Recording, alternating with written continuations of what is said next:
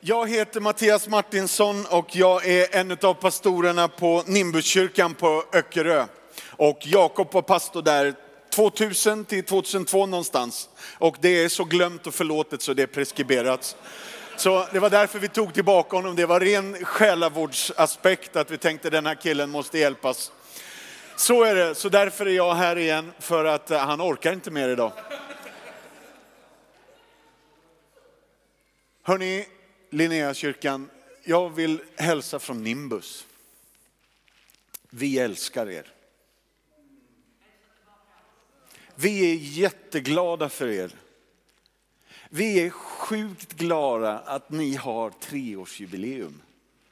Vi är så tacksamma för er och vi, vi är där ute på ön och vi håller oss lite för mycket där ute på ön men vi är väldigt glada för vad vi hör om vad som händer här och vad Gud gör. Och tack eh, Kenny och Alma för att ni kom idag och räddade upp situationen med Jakob här. Så nu, nu, jag ska försöka predika om förlåtelsens kraft. Och jag vill att du hänger med i bibeltexten. Det mesta finns på väggen. Ibland pratar jag väldigt fort. Då får du ta kort på det som står där om du vill ha med det hem. För annars bläddrar vi bara vidare. Så Markus evangeliet kapitel 2 och vers 1 till 12. Några dagar senare kom Jesus tillbaka till Kafarnaum. När man fick höra att han var hemma så samlades så många att de inte längre fick plats ens utanför dörren.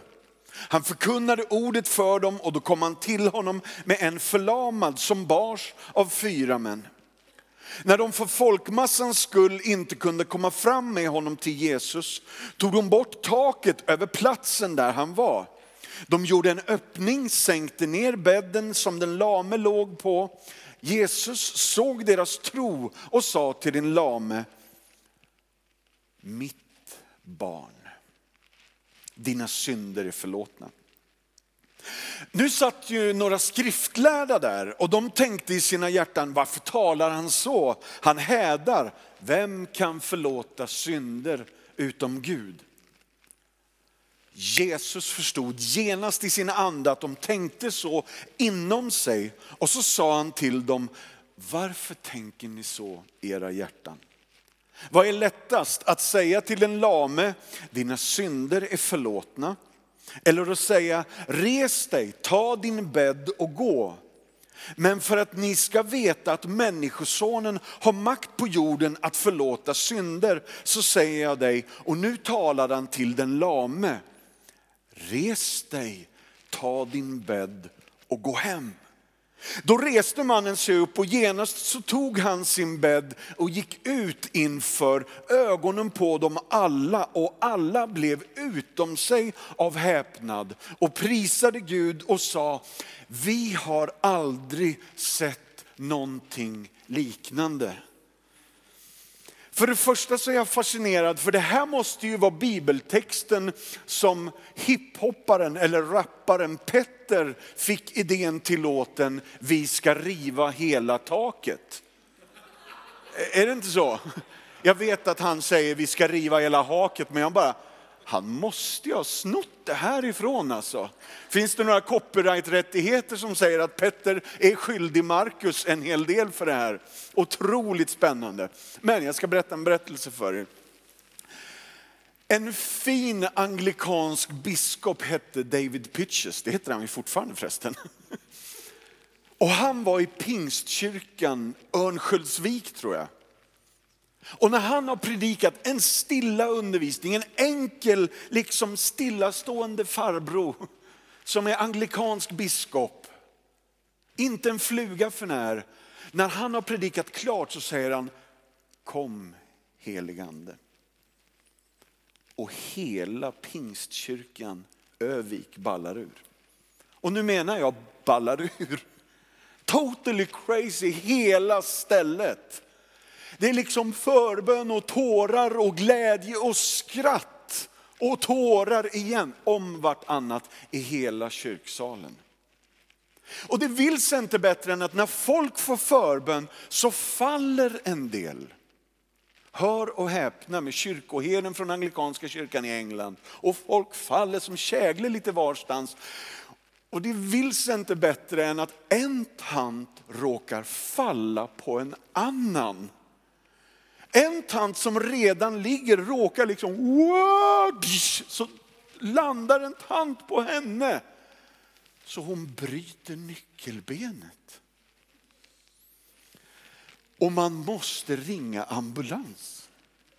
Ambulansmännen kommer in med en bår mitt i gudstjänsten, öppnar en dörr där bak, tittar in i kyrksalen och så säger de, vem ska vi hämta? Alltså, vem är det vi ska ta med oss? Ska vi ta hämta en bår till varenda en? Här, idag, har du motsatsen till det. Det är inte att ambulansmännen ska komma och hämta någon, utan ambulansmännen ska komma och lämna någon.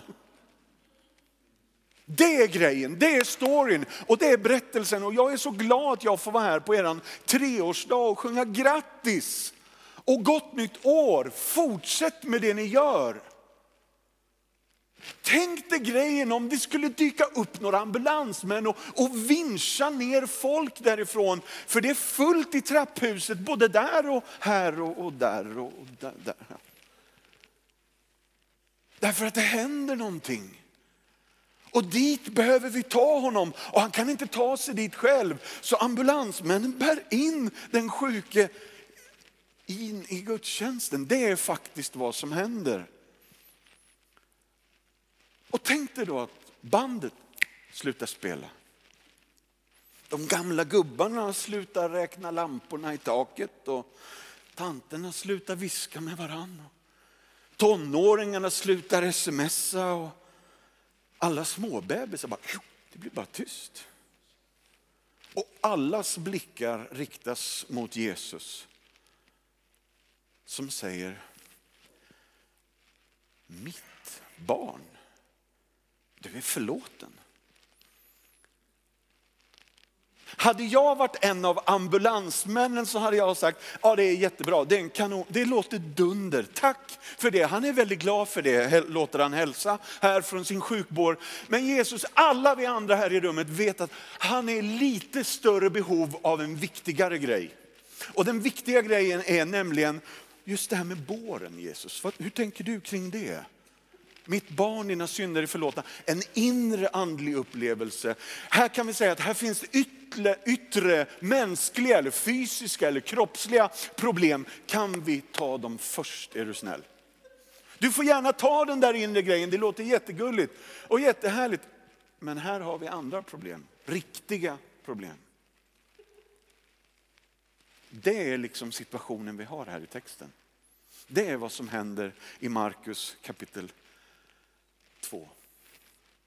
Vi kan bläddra igen. Om du är troende så har ditt största under redan hänt dig. Så om du går ner i dopgraven, likt Kenny, och blir fri från din psoriasis, så har ditt största och första under ändå redan hänt dig innan miraklet skedde. Därför att miraklet är Jesu frälsande, försonande, förlåtande. Och den rösten som säger mitt barn. Det är grejen. Så min grej är att bara komma och säga till er, fortsätt säga det ni har sagt. Fortsätt göra det ni redan gör. Gör inget nytt, gör inget annat, utan bara fortsätt pressa in i det mer och mer. Och sprid det där till fler. För att varje människas största behov, oavsett om man faktiskt kommer och kraschar gudstjänsten som den här lame mannen gjorde. Och han tror sig ha ett behov som är så stort och så synligt så att det liksom övertrumfar den här inre försonande, förlåtande, frälsande förvandlingen. Ja, men jag vill ju ha ett synligt helande, jag vill ha hjälp. Och så ger Jesus en osynlig men inre förvandlande uppmuntran och ett under. Så om vi bläddrar igen Om du är troende så har du för evigt blivit förlåten och du är därmed försonad med Gud. Och de minuterna jag har fått idag ska jag försöka prata om vad frälsning och vad förlåtelse faktiskt skulle kunna innebära. Vi bläddrar igen. Jesus är ivrig att slösa och ösa sin nåd över dig. Jesus såg deras tro och sa till den lame, mitt barn dina synder är förlåtna. Då undrar jag, har han bett om det? Har han sagt det? Har han yttrat någonting? Jesus såg deras tro. Deras tro, alltså ambulansmännens tro. Kompisarna som bär på den lame, de har ändå en förväntan om att om vi inte kommer in på gudstjänsten så kan vi ändå krascha genom taket. Kafarnaum är en stad på 1800 invånare. Jesus är ganska nyinflyttad. Han verkar ha ett förhållandevis stort hus och det är trångt överallt. Biljetterna är slutsålda och folk står liksom och kramar i dörren. Det är folk precis överallt. Då kommer någon på den lysande igenom idén att vi bryter oss genom taket. Det här är på något sätt går utanför all, all rim och reson, alla vanliga gränser. Och i respons på det så ser Jesus, här finns det folk som vågar chansa lite. Som vågar riskera något för riket och som vågar kliva utanför de här kyrkans angivna fyrkantiga ramar. Och jag vill säga detsamma till er. Fortsätt att göra det ni gör. Fortsätt att bryta upp taket och släpp in lite alla möjliga genom den där lilla luckan. Fortsätt att bjuda med folk på det här. Därför att det här blir en fest utan dess like. Men grejen är när jag har suttit med den här texten i veckan så har jag upptäckt att det här påverkar mig. Så om vi bläddrar igen så kan vi se att förlåtna människor borde vara förlåtande människor. Matteus 18 och vers 21 och 22. Då kom Petrus fram och frågade Jesus, Herre, hur många gånger ska min broder kunna synda mot mig och få min förlåtelse? Upp till sju gånger, vad tycker du?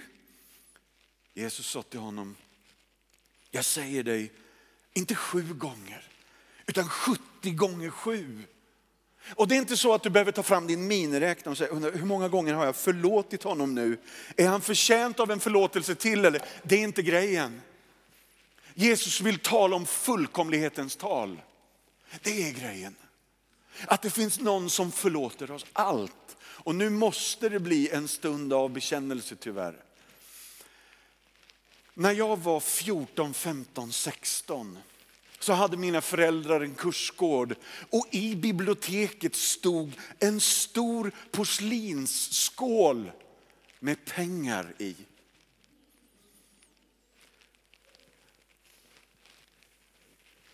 Gång efter annan var jag framme vid den där skålen när ingen annan var där. Och såg till att jag tog tillräckligt lite för att det inte skulle märkas på totalen. Men efter tre år hade det hunnit bli en hel del. Så när jag kom iväg på bibelskola 16 år gammal så sätter Gud en strålkastare rakt i ansiktet på mig och säger Mattias nu tar vi tu med det där du och jag. Och så måste jag ringa hem till mamma. Jag minns att luren skakade och tårarna sprutade och snoret rann. Och jag var bara tvungen att säga mamma, så här är det. Och så hör jag den där rösten från Jesus som säger mitt barn. Och så sa mamma, ska vi göra så att vi tar det här när du kommer hem istället? Ja, det gör vi. Det gör vi. Och så kom jag hem och så satte jag mig i mormors gamla guldgula soffa och mamma och pappa satte sig på en stol rakt framför mig. Och så börjar bekännelsen och tårarna sprutar och snoret rinner och precis som sist. Och så säger jag rakt upp och ner allt som det var och när väl min bekännelse är slut så ger väl pappa någon stunds betänketid och så frågar han, är det något mer?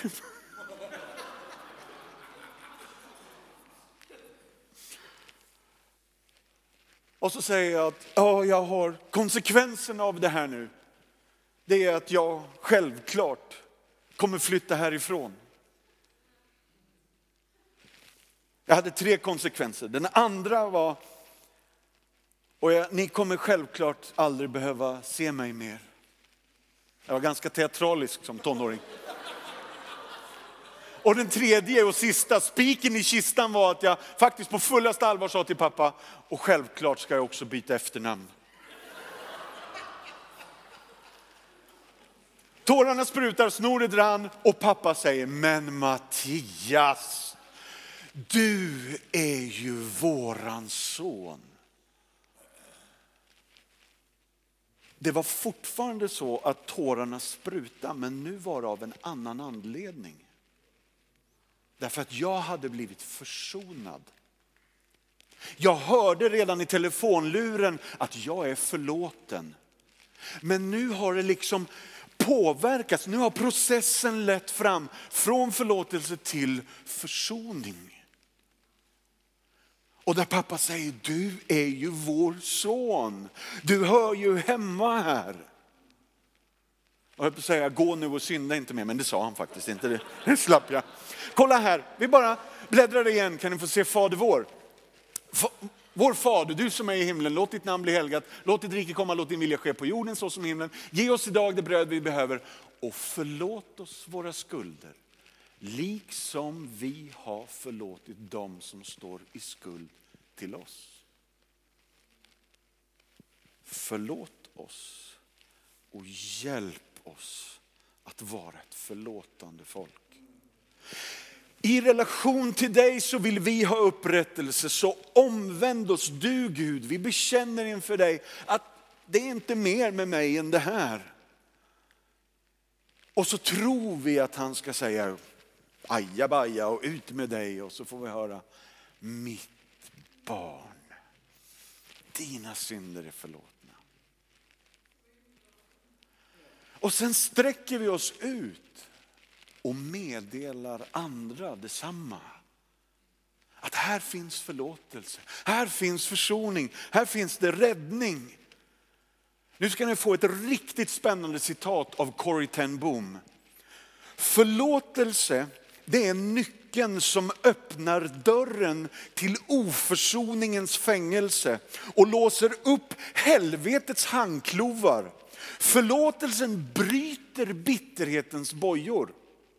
Och då kanske ni inte vet vem Corrie ten Boom är, så då får ni en bild på den här gamla tanten. Det här är Corrie ten Boom. Nu ska ni få höra varför de orden jag just läste för er är asviktiga. Håll i er nu, för det här tar någon minut, men det här är allvar. Det var i en kyrka i München som jag såg honom. En tunnhårig man med grå överrock som höll hårt i en brun hatt mellan sina händer. Folken strömmade ut ur lokalen där jag just hade talat. De rörde sig längs raderna av trästolar mot dörren på baksidan. Året var 1947 och jag hade rest från Holland till Tyskland med det övertygande budskapet om att Gud förlåter. Det var den sanning som behövde höras mest i det här bittra, sönderbombade landet. Och jag gav dem min mentala favoritbild. Kanske på grund av att havet aldrig är långt ifrån en holländare. Så har jag vetat att tron, det är där förlåtna eh, havet. Hon målar bilden av havet där eh, de förlåtna synderna kastas. När vi bekänner våra synder, sa jag, så kastar Gud dem i det djupaste hav och de är sen borta för alltid. Deras högtidliga ansikten stirrade bara rakt tillbaka på mig. De vågade inte riktigt tro mig. Det blir aldrig några frågor efter ett föredrag i Tyskland 1947. Människorna reste sig bara upp i tystnad, samlade ihop sina saker, lämnade rummet. Och det var då jag såg honom. Han arbetade sig framåt i rummet i motsats till de andra. I ena stunden såg jag hans överrock och hans bruna hatt, men i den andra sekunden så såg jag en mörkblå uniform och en visirhatt med en dödskalle på.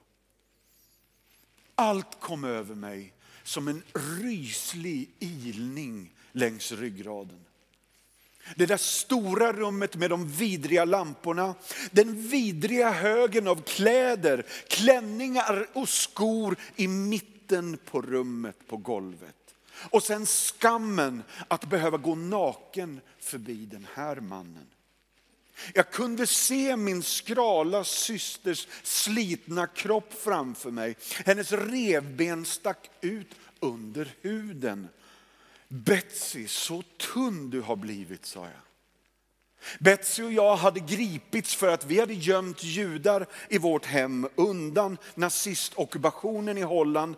Och den här mannen hade varit en av vakterna vid koncentrationslägret Ravensbruch, dit vi skickades.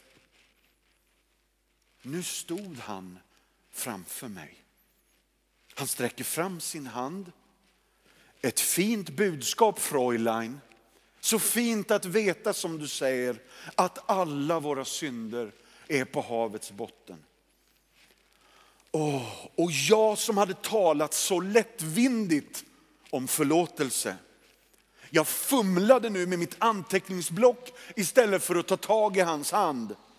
Han hade ju självklart glömt mig. Hur skulle han komma ihåg en fånge bland alla dessa tusentals av kvinnor? Men jag minde honom. Jag mindes honom väl. Det var första gången sedan min frigivning som jag nu stod ansikte mot ansikte mot en av mina fångvaktare. Och hela mitt blod frös till is. Du nämnde Ravensbruch i ditt tal, sa han. Jag var vakt där. Nej, han kom verkligen inte ihåg mig. Men sedan dess fortsatte han, har jag blivit kristen och jag vet att Gud har förlåtit mig för de grymma sakerna jag gjorde där. Men jag skulle vilja höra det från dina läppar också Fräulein. Handen sträcktes fram igen. Kan du förlåta mig? Och jag bara stod där oförmögen att kunna förlåta. Betsy hade ju dött på den där platsen. Skulle han kunna radera hennes minne så långsamt och den, hennes fruktansvärda död bara genom att ställa en löjligt enkel fråga från hans sida? Det kan ju inte ha varit många sekunder som han stod där med sin utsträckta hand. Men för mig kändes det som timmar och jag brottades med det svåraste val jag någonsin hade gjort. För jag var tvungen att göra det, det visste jag. Att Gud förlåter har ju en förutsättning. Det är att vi förlåter de som har skadat oss. Om inte du förlåter människorna deras synder så ska inte heller er fader i himlen förlåta er era överträdelser. Och det säger ju Jesus. Jag kände inte bara till det som ett Guds bud utan som en daglig upplevelse. Sedan slutet av kriget hade jag haft ett hem för offer i Holland för all den brutalitet som nazisterna hade orsakat. De som kunde förlåta sina tidigare fiender kunde också omvä- eh, återvända till sin omvärld och bygga upp sina liv. Oavsett alla sina fysiska ärr. Men de som hade matat sitt liv med bitterhet förblev invalider på insidan. Det var så enkelt men också så fruktansvärt hemskt. Ändå stod jag där med min gastkramande kyla som spände hårt runt mitt hårda hjärta. Men jag visste också att förlåtelse, det är inte en känsla. Förlåtelse är en viljehandling och viljan kan fungera oberoende av hjärtats temperatur. Jesus, hjälp mig, bad jag tyst. Jag kan lyfta min hand, så mycket kan jag göra. Du måste leverera resten. Så yxigt och mekaniskt tog jag hans utsträckta hand och samtidigt i det ögonblicket skedde något helt otroligt. Vågen startade uppe i min axel, löpte rakt igenom hela min arm, flög igenom våra förenade händer och dess helande värme svämmade över i hela min varelse. Jag stod där med tårar i ögonen. Jag förlåter dig broder, ropade jag av hela mitt hjärta. För en lång stund stod vi där bara och höll varandras händer. Den före detta vakten och den före detta fången. Jag hade aldrig känt Guds kärlek så intensivt som då. Och efter att ha lärt mig förlåta i denna, den svåraste av situationer, har jag inte haft svårt att förlåta igen. Jag önskar att jag kunde säga att det faktiskt var sant det jag just sa. Jag önskar att jag kunde säga att barmhärtighet och goda tankar, det fortsätter att bara flöda naturligt ur mig. Men så var det inte. Om det finns en sak som jag har lärt mig nu vid 80 års ålder, så är det att jag kan inte bara lagra goda känslor och beteenden, utan jag måste hämta dem färskt ifrån Gud varenda dag. Kan bläddra igen. Ordet förlåtelse säger du dig att du har fått en andra chans att göra en ny start.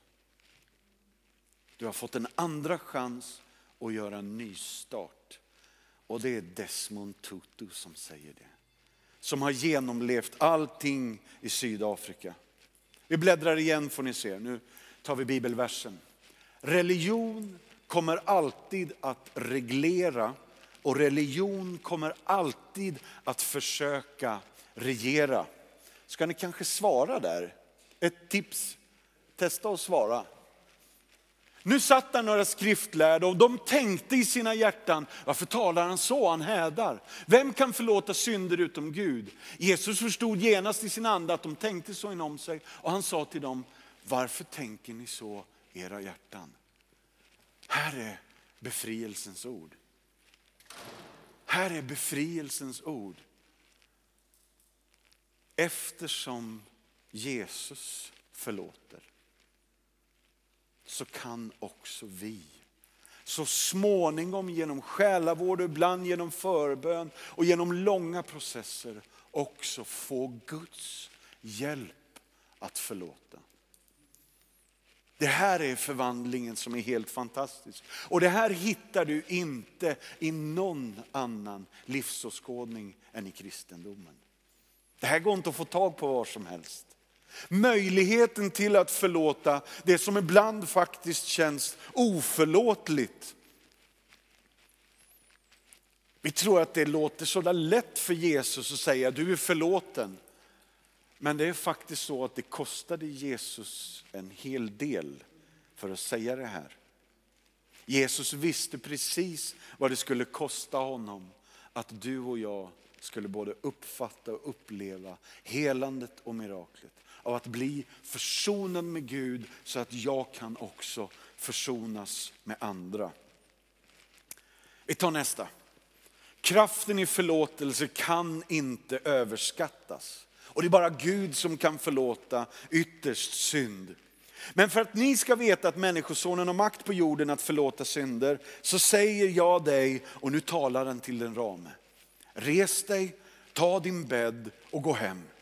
Då reste mannen sig upp och genast tog han sin bädd, gick ut inför ögonen på dem alla och alla blev utom sig av häpnad. Prisade Gud och sa, vi har aldrig sett något liknande.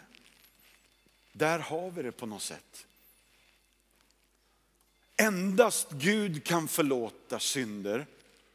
Vem tror den här sjuka snickaren att han är? Teologiskt så har ju de rätt allihopa, men logiskt så har de faktiskt fel. För tänk om den här snickaren är Gud. Vi bläddrar igen så får ni läsa Lukas 23 vers 33 34. Och när de kom till den platsen som kallas dödskallen så korsfäste de honom och brottslingarna där. Den ene på hans högra sida och den andra på hans vänstra. Men Jesus sa, Far, förlåt dem, för de vet inte vad de gör. Och de delade hans kläder mellan sig och kastade lott om dem. Varför ska jag förlåta någon som inte ångrar sig? Varför ska jag släppa någon fri som faktiskt inte har erkänt vilket brott de har gjort mot mig? Yes, det är för att jag ska kunna bli fri. Det är för att jag ska kunna liksom gå med lätta axlar. När jag hade ringt det där telefonsamtalet till mamma och gråtit de där tårarna så visste jag att nu har jag påbörjat min resa mot mitt helande, mot min försoning mot min förvandling i den här frågan. Men när jag hade suttit där i mormors guldgula soffa och mamma och pappa hade hört precis allt. Och de bara, det berättade inte jag sist jag drog historien. När jag till slut sa, och jag ska självklart byta efternamn, då skrattade pappa högt. Det gjorde han. Därför att det här var ju så befängt i förhållande till det här. För det här, Fader förlåt dem. Det är möjliggöraren. Inte att du ska pumpa upp tillräckligt mycket kraft för att nu ska jag minsann ta mig i kragen, skärpa mig och styra upp mitt liv och snyta mig och säga jag förlåter allt och alla för allt de har gjort. För det kan vi inte göra själva. Vi måste ha Guds hjälp, Guds undergörande, försonande förlåtelse.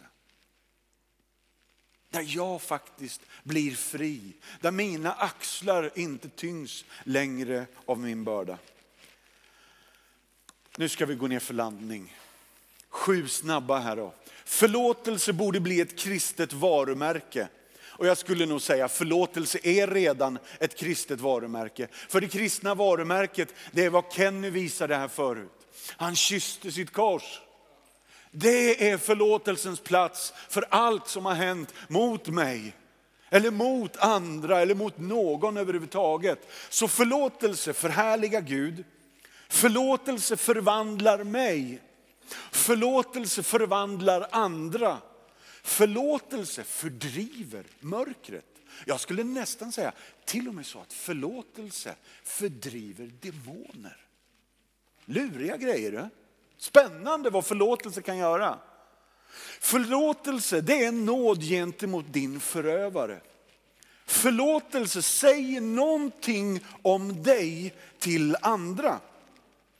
Att du är en förlåtande människa, det visar någonting för omvärlden. Det överraskar och överrumplar folk. Men hur är det möjligt? Kenny vittnade i gudstjänsten på Nimbus i morse. Och det har hänt honom en hel del ska jag säga. Och han berättar att på de här veckorna så börjar han fundera, är det möjligt att jag skulle kunna förlåta dem som gjorde mig det i tvättstugan i källaren när jag var barn? Där har vi förlåtelsens makt och möjlighet till förvandling av allt. Det är inte bara att förövaren går fri, utan helt plötsligt så är jag lite längre, lite rakare. Känner en större frihet och en liksom tacksamhet inför livet därför att jag har förlåtit andra som han har förlåtit mig. Och förlåtelse, den sista, förnyar dig i den helige Ande. Människor som förlåter, det här är faktiskt bevisat i, i psykologin. De rapporteras som ha mindre ångest, mindre depression, mindre fientliga, de är mindre neurotiska, mindre irriterande, mindre narcissistiska, mindre utnyttjande och de är mer empatiska och de är till och med angenäma säger rapporten. Vilket visar på att de har återfått goda sociala beteenden. Förlåtelse enligt eh, vad det nu heter då, har därför ett positivt inflytande på människans psykologiska välbefinnande. Helt crazy. Och allt finns i den här boken. I mötet med han som har skrivit den här.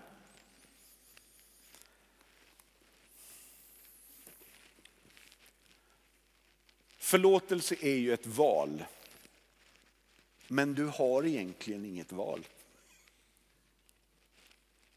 Alltså, har, har ni hört den här, det är ett citat som flyger runt på Facebook. att Oförsoning är som att dricka gift och tro att min fiende ska må dåligt. eller något sånt där. Känner ni igen det? Alltså, så glöm den grejen. Förlåtelse är ett val, men vi har ju egentligen inget val. För det är så sjukt bra det här. Det är så fruktansvärt vackert att Gud har försonat mig med sig och mig med dig och dig med mig och vi med oss. Och nu har vi pratat klart. Ska vi be? Ja.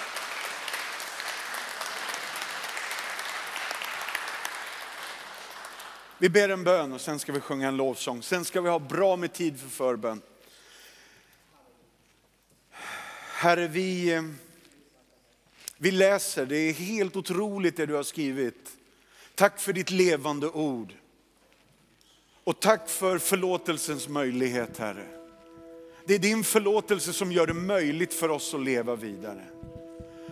Och har vi suttit i bänken för länge så att vår tacksamhet liksom har lagt sig. Kom och överraska oss här och nu idag. Få oss att tro på ditt ord och leva ut att jag är försonad med Gud. Och därför har jag makt att kunna försonas med andra. Det som var omöjligt blir möjligt. Därför att Gud är med i ekvationen. Och då vill vi bara överlämna allt det där åt dig Gud. Herre, du vet ju vad som har sagts eller vad som har gjorts mot oss. Saker som vi inte ens kanske kommer ihåg, men det bara ligger där och skvalpar i bakvattnet och hänger kvar. Bryt det där i Jesu namn idag Herre. Vi ber att vi ska få börja påbörja en resa mot helande och upprättelse. Och vi säger just resa för vi tror att det här är en process. Även om det kan ske som ett enda under idag och då välkomnar vi det. Men är det en process då vill vi vandra med dig Herre. Så tillkommer ditt rike och ske din vilja här i eftermiddag. I Jesu namn. Amen.